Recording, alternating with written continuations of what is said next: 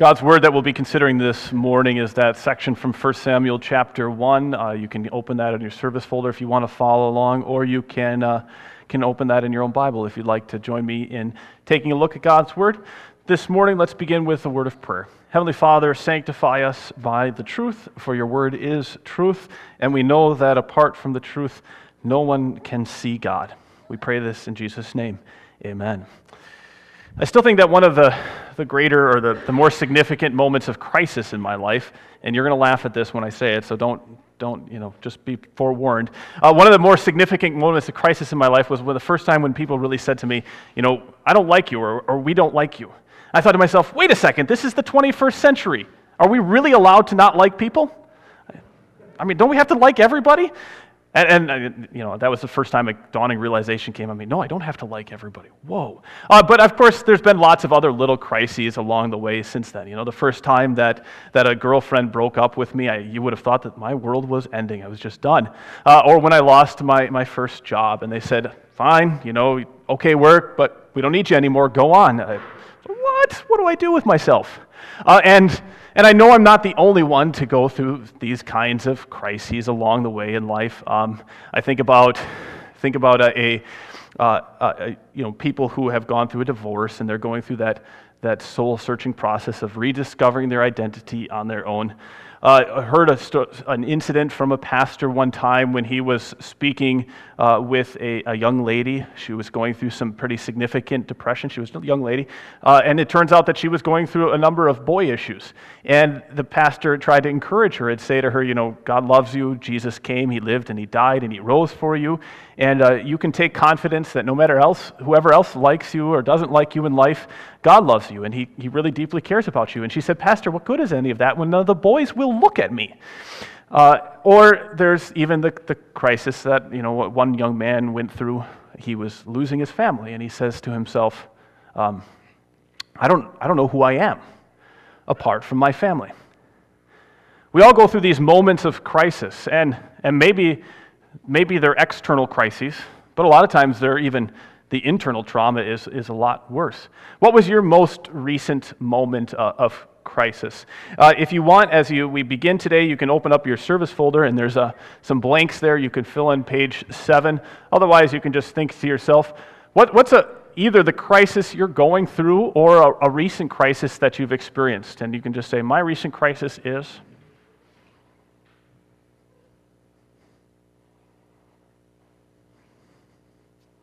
Maybe you say, My life has no crises right now. I'm a little, you know, jealous of you. I hope so, I hope so for your sake. All right, so maybe you got a crisis there because what God shows us today is a person who runs into a pretty significant crisis in her life. And her name is Hannah. She lived about a thousand years before Jesus. And the, the crisis that she runs into is that she and her husband are infertile. They're in, unable to have children. Uh, and and that's, that can be a pretty big deal. You know, I know a number of couples who are infertile, they're unable to have kids. Uh, and it definitely produces a crisis in their life, but it, what we go through is nothing like what Hannah would have gone through.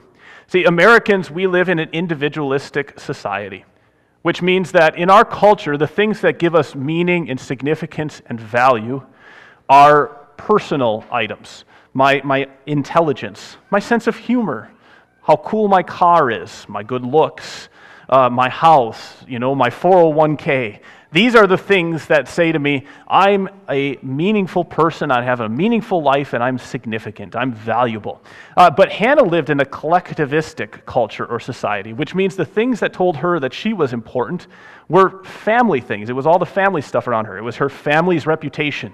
You know, it was, it was the sense that people had when you walked into town and they said, Oh, you're a Smith. And everybody said, You're a Smith? Right? That was what made Hannah feel like she had value. Uh, it was her family's legacy. It was the honor or the shame that she uh, brought to her family. Those were the things that told Hannah that she was valuable. The problem was for Hannah, there was no one else. I mean, she had her husband, but there were no kids. She was not adding anything significant to the value of society. And this produced for Hannah a huge crisis. One commentator said that Here's how Hannah's life would have been. In a culture where value and security was determined by family, Hannah can't have kids. Practically speaking, she has no significance, no life, and no hope. Wow, do you hear that? No significance, no life, and no hope? That's pretty bad, isn't it? That is, that is really hard. Right? So that's where we are today. Hannah has this crisis moment, and God uses it to ask you and me when we hit crises in our lives, how do you get through them so that you have peace on the other side? And just to give you a little teaser as we get started here, in the end, Hannah gets what she wants. What, what's, what's going to tell her that she has significance and value and meaning, and then she gives it away. She has found that much peace that she gives it away. So that's cool, and, and let's see how it comes. So, how do you handle the crises that you face in your life? What do, you, what do you do? Here's one example I heard from, from somebody. Uh, a, a, Christian man, he was actually on the way to becoming a pastor. He was describing uh, his his years of growing up. And he said he grew up as a Christian, he grew up in the church, uh, and, and yet the thing that he missed probably out of his, his growing up years was he didn't significantly repent. And so he was, he was starting to become a, a, an influential leader in the church, uh, but he was still drinking pretty significantly. Uh, he was sleeping with the woman that was going to be his wife, and he had a number of other habitual sins. And one time, a, a mentor came to him and said, Chris, how do you do it? How do you travel all these places all over the country, because he was traveling a lot, with your girlfriend and not sleep with her? It was kind of a crisis moment for him, and you know what he said? We just don't sleep together. We just don't sleep. And it was a flat out lie. They slept together all the time. Isn't that what we do a lot of times when we face a, a, a either a big or a little crisis moment? And, and why do we do that? I mean, really, why do we do that? Did any of you get told by your parents as you were growing up, well, you're going to go through hard things in life. People are going to ask you tough questions. You're going to go through difficult experiences. But be sure to avoid them. Just avoid them. You know, they're not, they're not going to be helpful for you at all. Just avoid them. Nobody's parents told them that. Um, or, or take, take one of the most popular educational tools that's used in our urban schools. It's a system called Love and Logic. And it's, it tells the teachers to say to the students, I'm going to give you freedom to make the choices that you want to make, and then you need to deal with the consequences of their choices. And it's so from a little age on that the students are taught here's the consequence of a decision that you make. And that way, when they get to be in, in high school years and they've got drugs and all kinds of other violent things, they're used to dealing with consequences from a very young age. We know you've got to go through the tough stuff to get better. Uh, one last example. There's a, a, researcher, her name is Brene Brown. She's got this Netflix TV show. Don't you wish you had a Netflix TV show? That'd be great, wouldn't it? Here's my life. Um, so she's got a Netflix TV show, and she says that the way, really, you know, to, to handle the stuff of life, the only way that you're going to be able to cope with life is if you cope with the anguish and with the disorder and the, the struggles. You go through all the tough stuff. That's the way to become the person that you're supposed to be, and that's the only way you can really cope with all the turmoil in life. Right? So all of these smart people tell us that you've got to go through the hard things. And yet what do we do when we come to the hard things, to the crisis moment? The one man lied. I know what I tend to do is, is when I can't encourage one of you and give you the support that I want, I get angry. I just get angry at myself and at the world. I just blow up. Um, Somebody else, I know he was a, a leader of an organization, and as he was, he was invited to speak at a conference one time and to tell the story of his organization and how it developed. And so he gets up there and he's telling the story and he portrays himself and the organization with great confidence and, and mastery and control of the situation. And he reflected on it later and he said, I said nothing about all the weaknesses, all the failures, all the mistakes we made. I mean, it was an incredible struggle. So, what did he do? He just ignored all the bad stuff and he exaggerated all the good stuff. Isn't that how we normally deal with our tough stuff, our crisis moments? Now, look at Hannah. Look at Hannah here. Um, Hannah is offered one of those ways out of the tough situation, uh, an escape from it, so to speak. Hannah's husband, verse 8, comes to her and says, Hannah, why are you weeping? Don't I mean more to you than ten sons?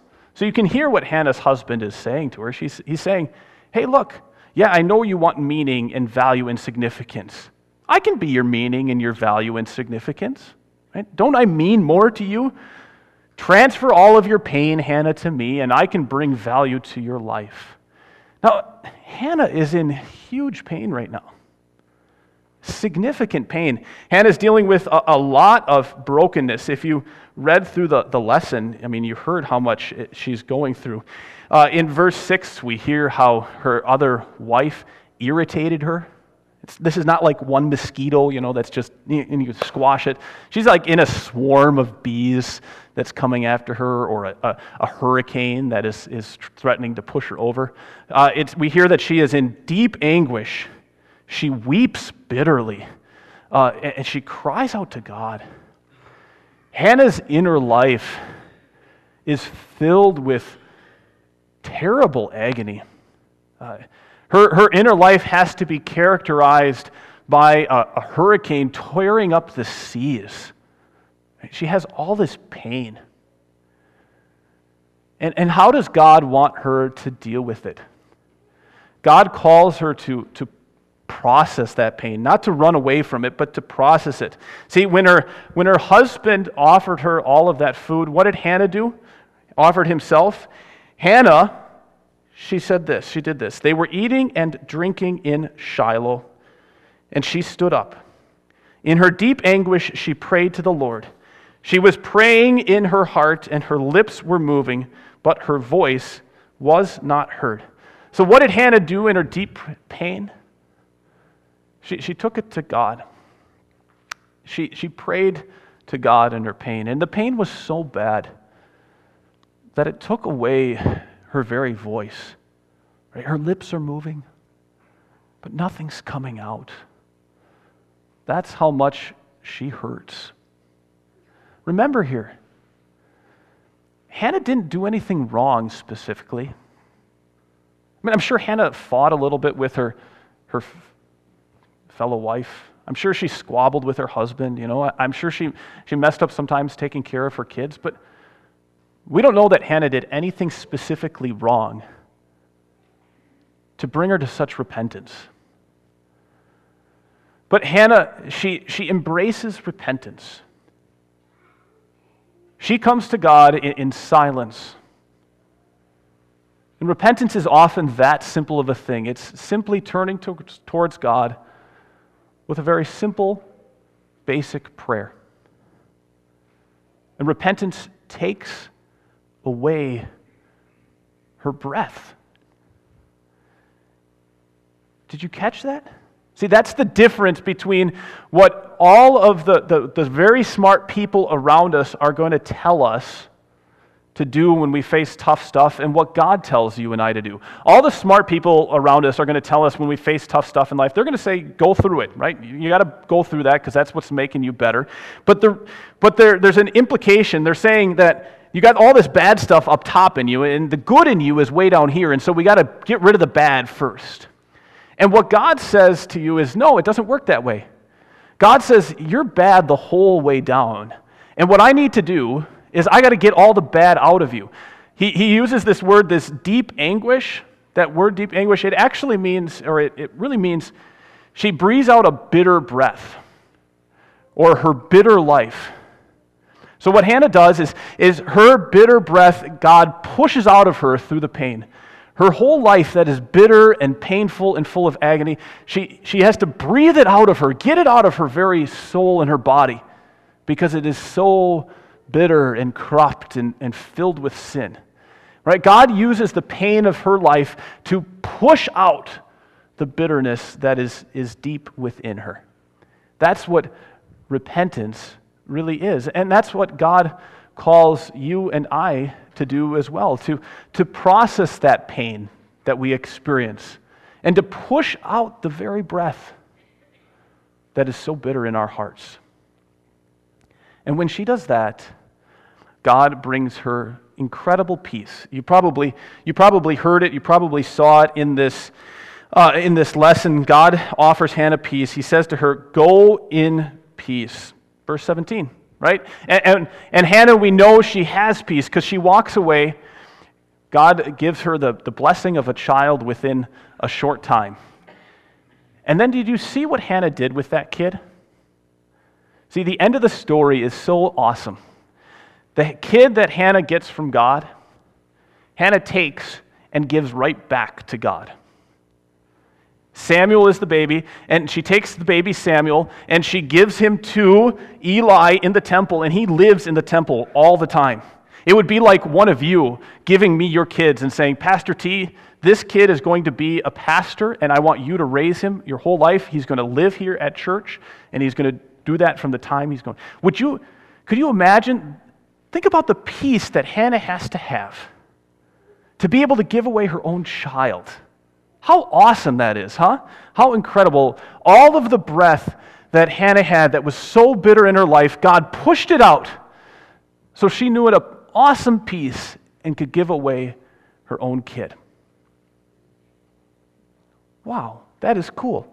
See, and that's why our, our next fill in for today, if you want to want to take it, is that God takes our breath to fill us with his life. See, I, I want to make sure that we see this. See, did you catch what happened? God pushed out the breath from Hannah's life through the pain. And then what did God do? He put a baby in her, He gave her new life. Right? So her own life goes out, and God says, My life is better. I'm going to give it to you, and it's going to fill you up from the inside. Then Hannah experiences such peace, such satisfaction and meaning and value and significance with God that she can give away the gift because she still has the meaning and the significance and the value. She has God now, and she doesn't need anything else. There's an old pastor, Dwight Moody, who had a, a really good uh, illustration to help with this. He, he took a plastic cup one time to a group of people and he said, All right, I got this plastic cup here. How do I get the air out of the cup? So, how do I get the air out of this cup? Some of you are pretty smart engineers. Uh, you know, you could try to seal the cup, couldn't you? And then take a vacuum to it and try to pull all the air out of it. Uh, somebody suggested that you could, you could try to blow a fan in it, maybe, and, and all the air would, you know, kind of come out real quickly. Um, somebody said, well, maybe you could put it down like this and kind of suck all of the air out. Uh, it, Moody said, though, the problem is, right, if you put a vacuum on it, what happens to the cup? You crush it, don't you? The, the crush, cup is destroyed. You know how you get the air out of the cup? It's really easy. Right? You cheat. You fill the cup up with water. What's God doing here? What God does for, for Samuel, with for Hannah, with Samuel in a very little way is what God does for you and for me with Jesus. God sends Jesus into this world and, and he pours out his own life. And what does Jesus do in the Garden of Gethsemane? We read that he is in deep anguish and he prays to God. See, Jesus is doing, he's pouring out his soul so that he can pour his life into you and into me. And the more your soul is filled with his life, the more his life fills you up, the more your own bitter breath and air will be pushed out of you, and you will know his peace.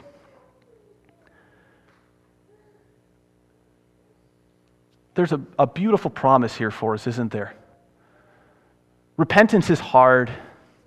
It's painful. It's hard to embrace the brokenness that we see in ourselves and to process the pain that we have to go through because we make mistakes and we don't do the right thing and because we live in a sinful world. But I can promise you that you will not lose out on anything as you practice repentance. You will have a forgiveness that soothes all of your troubles. You will have a righteousness that lets you stand in all of the storms of life. And probably most importantly, you have a life that fills you with life and vigor and vitality, even as your own life seems to fade away. Won't that be awesome? And someday, someday, God will return and He will take away all of your brokenness. And the pain that you and I experience, the pain that's outside us, and the pain that's in our very own hearts, right? It will be overwhelmed and consumed and subsumed by the peace that passes all understanding. And so for now, he just invites us to, to process the pain, to embrace the brokenness. Because brokenness brings us blessing, and pain is the pathway to peace. And God has a peace for you that will never end. So let's pray for that. Heavenly Father, we often face great hardship, brokenness, and pain in our own lives. And when we, we hate to see how much trouble that we cause to others. We ask humbly for your forgiveness. And, and perhaps also we ask that you would let us experience and embrace the pain and the brokenness that we cause, that we might see healing and peace in our own lives. Bring us through that process of repentance so that we might know the joy of your peace, a peace that passes all understanding, and our hearts and our minds will be at rest. We pray for this in Jesus' name. Amen.